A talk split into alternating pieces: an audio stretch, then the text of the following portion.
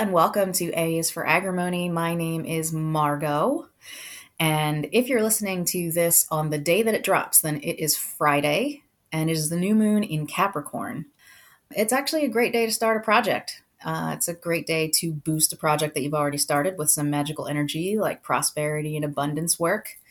And it's also a great time to shore up the foundations of your practice by going back to the basics. I love to reread some of my favorite witchy books or even pick up some new books that are typically considered a beginner book uh, just to brush up. And yes, you can learn something new from beginner books, especially with all the new younger authors that are stepping onto the scene with their fresh ideas and perspectives. Highly recommend doing that at least once a year. And then, you know, once I am done with that, I go back to whatever I've been studying or working on at any given time. Right now, uh, I am currently obsessing over the history of witchcraft. Um, and I've been reading and comparing works of like Jeffrey B. Russell, Margot Adler, Chris Gosden, Richard Cavendish, and of course, Ronald Hutton. So it is the new moon in Capricorn, and we just had the winter solstice. I love winter solstice almost as much as I love Samhain, about as equally as I love the summer solstice. And we had a big feast at my house all of us, meaning my husband and I, the dogs, and the spirits. Everything I served up to eat and drink was also offered on my altar.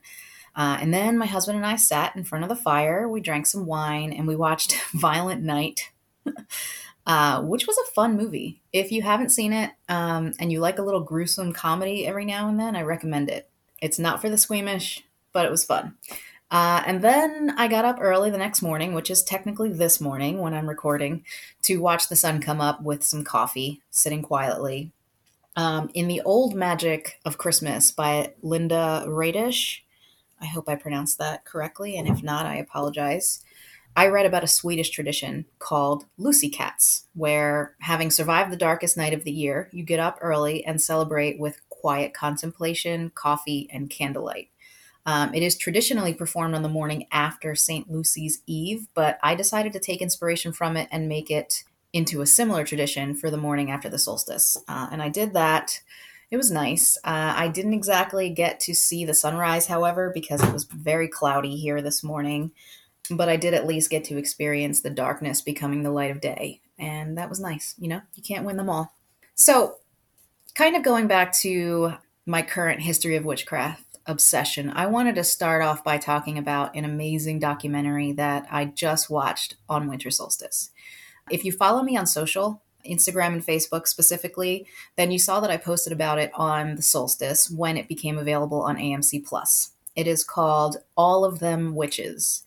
Uh, it was intended as a companion to the upcoming Mayfair Witches saga based on the book by Anne Rice.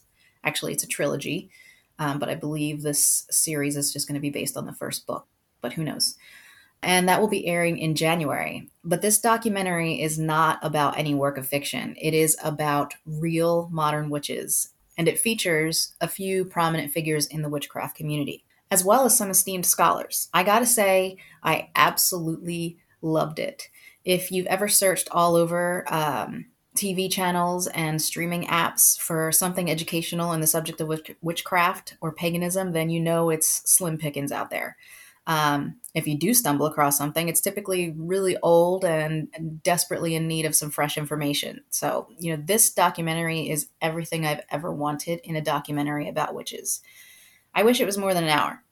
It gave a concise history of witchcraft, free from tiresome hot takes the witches that it featured gave insight into their own practices. It shed some light on how and why some traditions have been vilified and completely misunderstood by the mainstream. And it had a lot of familiar faces that I found really exciting. These are people whose books I read or who I follow on social media and look up to.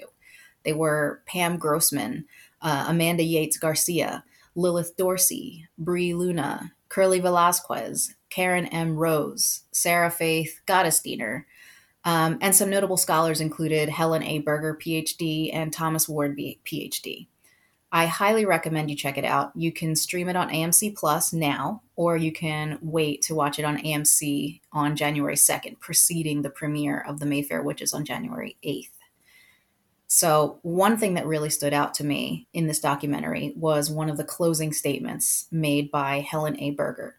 She said, In 1986, most witches were in what we refer to as the broom closet, meaning they were living and practicing as witches in secret.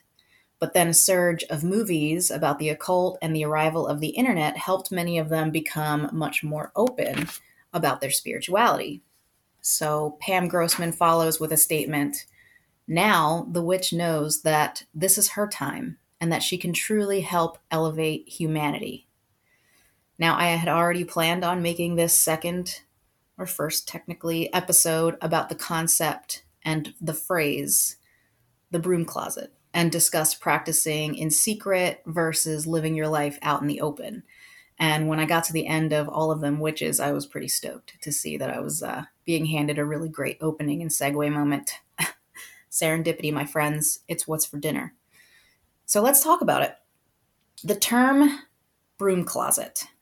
Many witches use the term to explain the state of keeping your spiritual beliefs and your practice of witchcraft a secret from the rest of the world.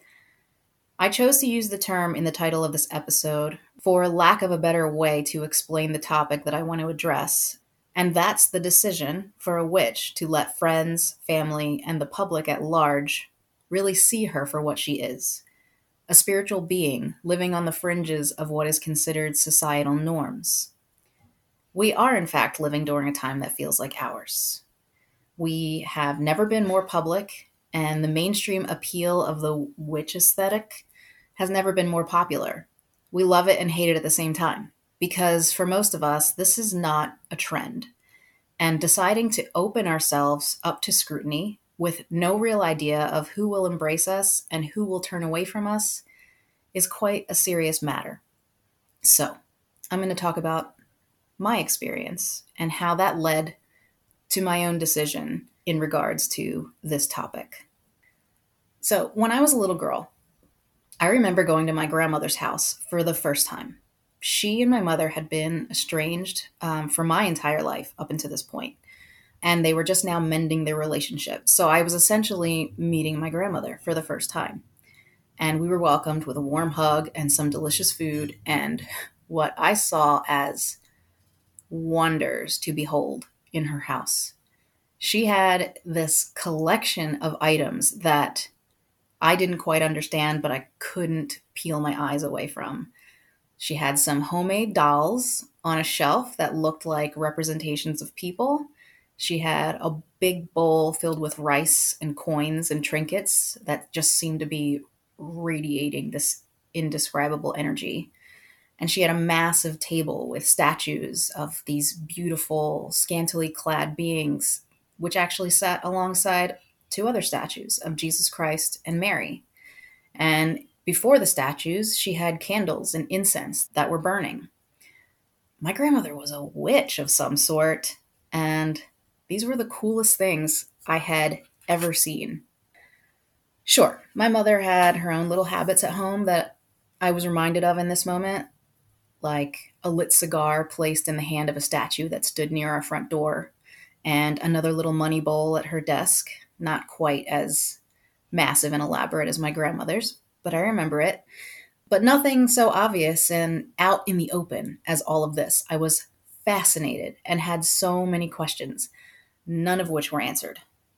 In fact, the comments uh, made about these curious treasures by my very Catholic stepfather on the way home implied that the things that I saw were not good, not safe, and definitely not acceptable. That is one of the first experiences that got filed away in my mind. Later on, I had a friend named Sarah. she was from California. I live in New Jersey and she came to live in my town and attend my school in the second grade. Uh, I hope you all know what love at first sight among friends is like because that's what we experienced. We were instant besties, and we stayed that way until she eventually moved back to California after high school. We were about 13 or 14 at the time, hanging out in her bedroom, playing with our hair and her makeup and clothes, and she looked at me with a serious look on her face. And she said, let's be witches. Do you want to be witches? and I stared at her like, uh, yeah, I thought someone would never ask. and it was great. We immediately got to work collecting objects from around her house. We found candles, matches, some seashells that she had, a couple nice rocks from the backyard. I promised to procure some books from Borders. Uh, that's a bookstore that's no longer around, by the way. Um, we even snuck in to see The Craft at the movie theater. I think we bought tickets for like James and the Giant Peach or something and snuck into the showing of the R rated Teen Witch film. It was such an exciting adventure for us. Like, you know, it felt it felt like we were embarking on this ultimate secret journey into the magical unknown. But that was just it. It was a secret. My mother's random but scarce witchy habits and my stepfather's willful ignorance of them aside, I did not feel as though I lived in a household that would take lightly to this latest development. I was also an athlete, and none of the other girls on my soccer and softball teams seemed like they would vibe with my new identity. So, into that metaphorical broom closet I went. This was the point in my life, I think, looking back, that I became two different people and I remained that way for a very long time. So, several years later, many years later, actually, I should say several years ago, several years ago, my husband and I went through a period of time that is sadly marked by issues with infertility. I had also almost completely lost touch with my spirituality and my craft. I had been caught up in the whirlwind that is new love, a new relationship, a new apartment with your significant other, followed by an engagement, a house, a wedding, and wedded bliss. So, needless to say, I hadn't had time for the spiritual aspect of my life and my practice for a long time. And after experiencing the losses that came with infertility, I felt completely lost and without that solid foundation of spiritual faith that I used to lean on. So I went to my husband and I explained to him he was already pretty familiar with my less than typical ways and beliefs, but I hadn't truly opened up to him. Not at this point. So I went to him and I explained that I was missing something very important in my life, that I had lost my way, and if I didn't return to my path, I would just continue to feel off track and, frankly, deeply unhappy. And he told me to do whatever I needed to do to feel happier and stronger. And he did not look at me sideways when I set up the first altar in our house, or the second. He didn't question me when I started filling the bookshelves with texts that I previously hadn't even taken out of their boxes when we first moved. And he absolutely loved it when I started cooking Sabbath feasts. so I resumed this lifelong journey that I've been on. And years later, almost a year and a half ago, in fact, when I was diagnosed with breast cancer and looking down at the long trek through chemotherapy, surgery, radiation, and more surgery, I was actually so comforted and strengthened by my craft, my practice, my spirituality. I don't know how I would have managed without it, and the amazing people in my life who offered me love and support, of course. So, why is it that I haven't been able to bring those two things together completely. And by those two things, I mean my being a witch and a good portion of the people that I have in my life. Because surprisingly enough, I am not out in the open. Sure, I have my coven. I love them. They clearly know. And my husband also clearly knows. And all of you listeners clearly know. But that's where it ends. And frankly, that's where I'm comfortable.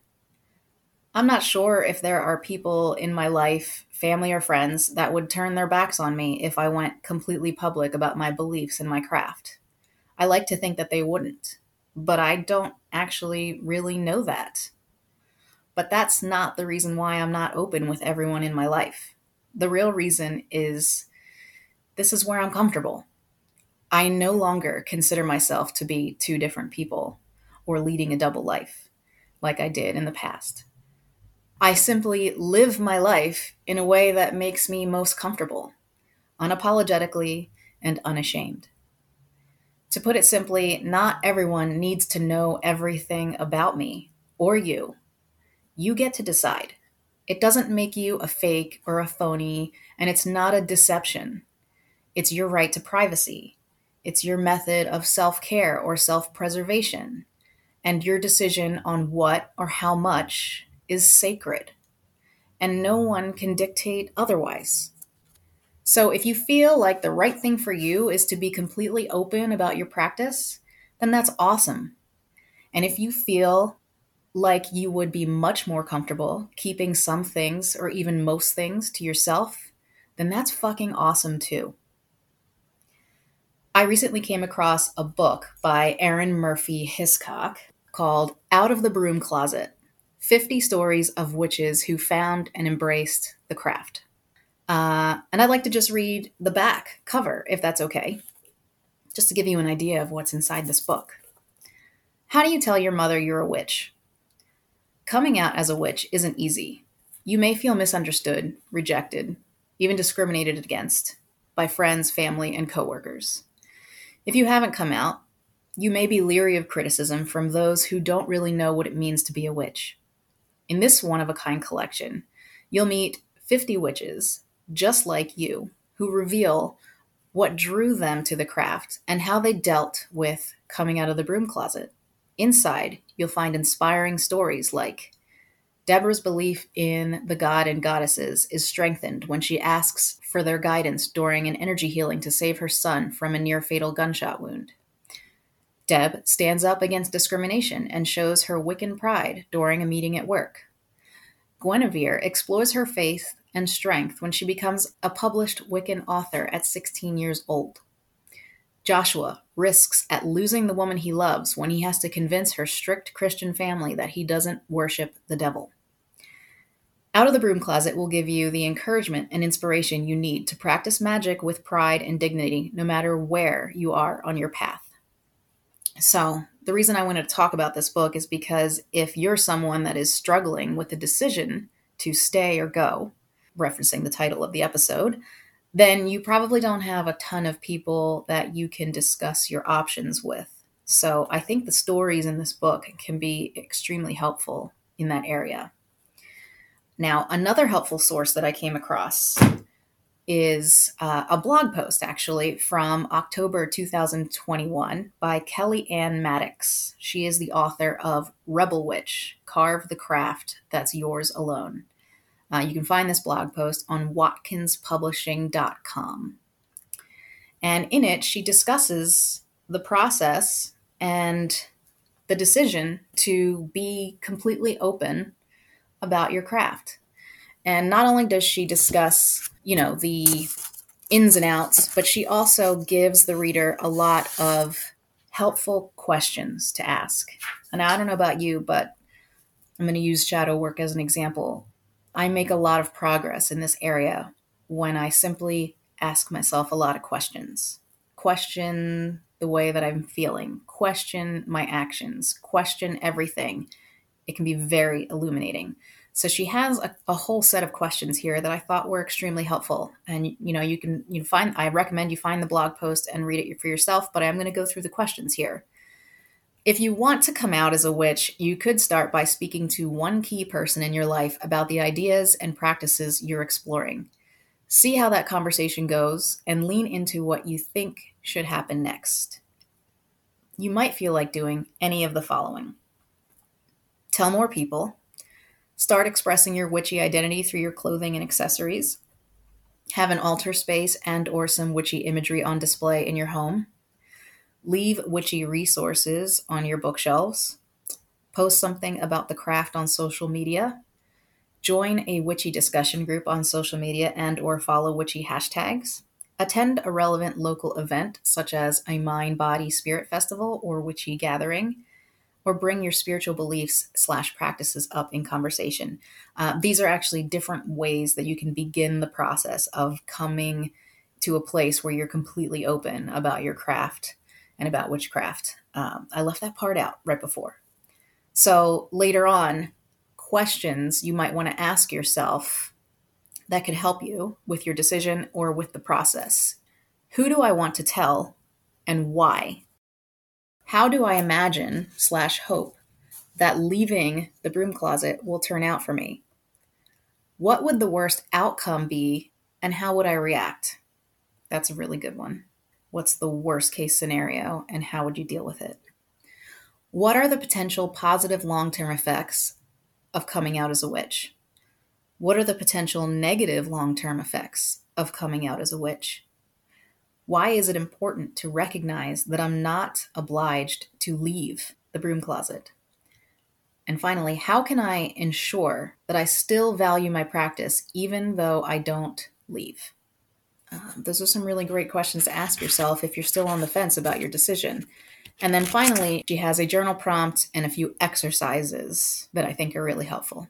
The first one write an account of your journey in and out of the broom closet so far. If you've only just started out on your path, you could write about your current intentions, musings, and worries relating to coming out as a witch. If you're a more seasoned practitioner, you could write about decisions you've made regarding openness and secrecy along the way and why you made those choices. And the next is try it. First one, research which areas of the world are unsafe for witches to go public. Learn about modern day oppression of witches and the laws surrounding witchcraft. And the second one, research other witches' accounts of their emergence from the broom closet. What can you learn from their stories? What are the differences between their stories and your own? I think those are all extremely helpful and could be really eye opening, especially learning about how it is, in fact, very unsafe in many parts of the world. So, I hope that I gave you a lot of food for thought as far as that topic is concerned. Uh, unfortunately, I do not think that there is a right or wrong answer because everyone is different, everyone's life is different, and you have to make that decision for yourself. So, that is everything that I have for you on the subject of should I stay or should I go? I want to transition back into some holiday talk because we are currently surfing the Yule tide in between the winter solstice and that great big holiday called Christmas.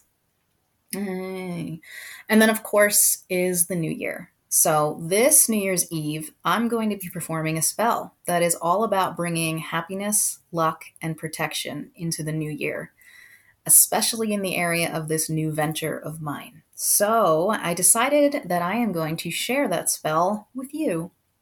And I know New Year's Eve is still a while off, and I'll be dropping another episode before then. But I don't know about you, but I like to prepare for spells and rituals. Prepare. Capricorn midheaven again, everybody. So I'm going to give you plenty of time to do that as well.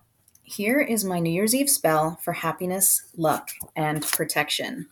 I actually had to print it off of my website because it's the only place where I had it in written form.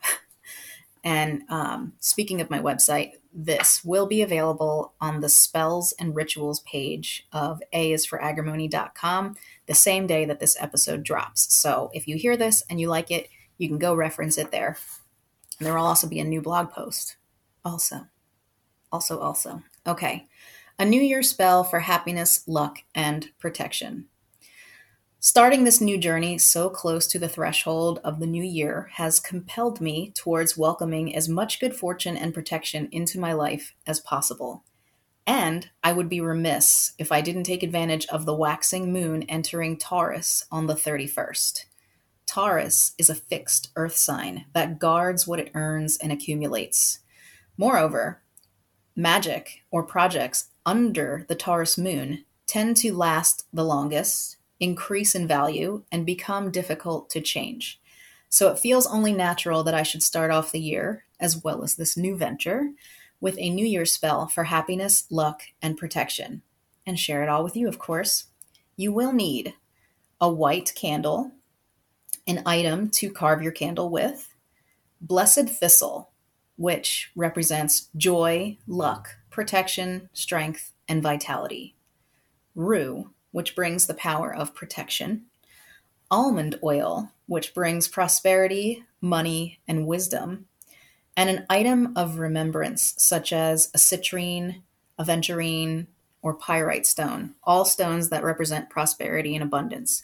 So, Make any substitutions that you find necessary and or adjust items for your own intentions as you see fit. Begin by carving words and or symbols that represent your wishes for the new year into your candle. I will be including the symbols for Taurus, Venus, and Saturn. We know why for Taurus, but since I'll also be performing this ritual on midnight between Friday and Saturday, the 31st and 1st, I'm also balancing the energies of Venus and Saturn and asking for their assistance.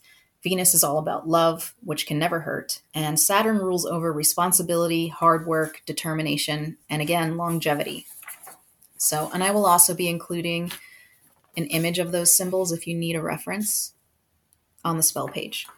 So, when you finish carving your candle, anoint it with almond oil and dress it with blessed thistle and rue, stating your intention and asking for assistance from these plant spirits while you work.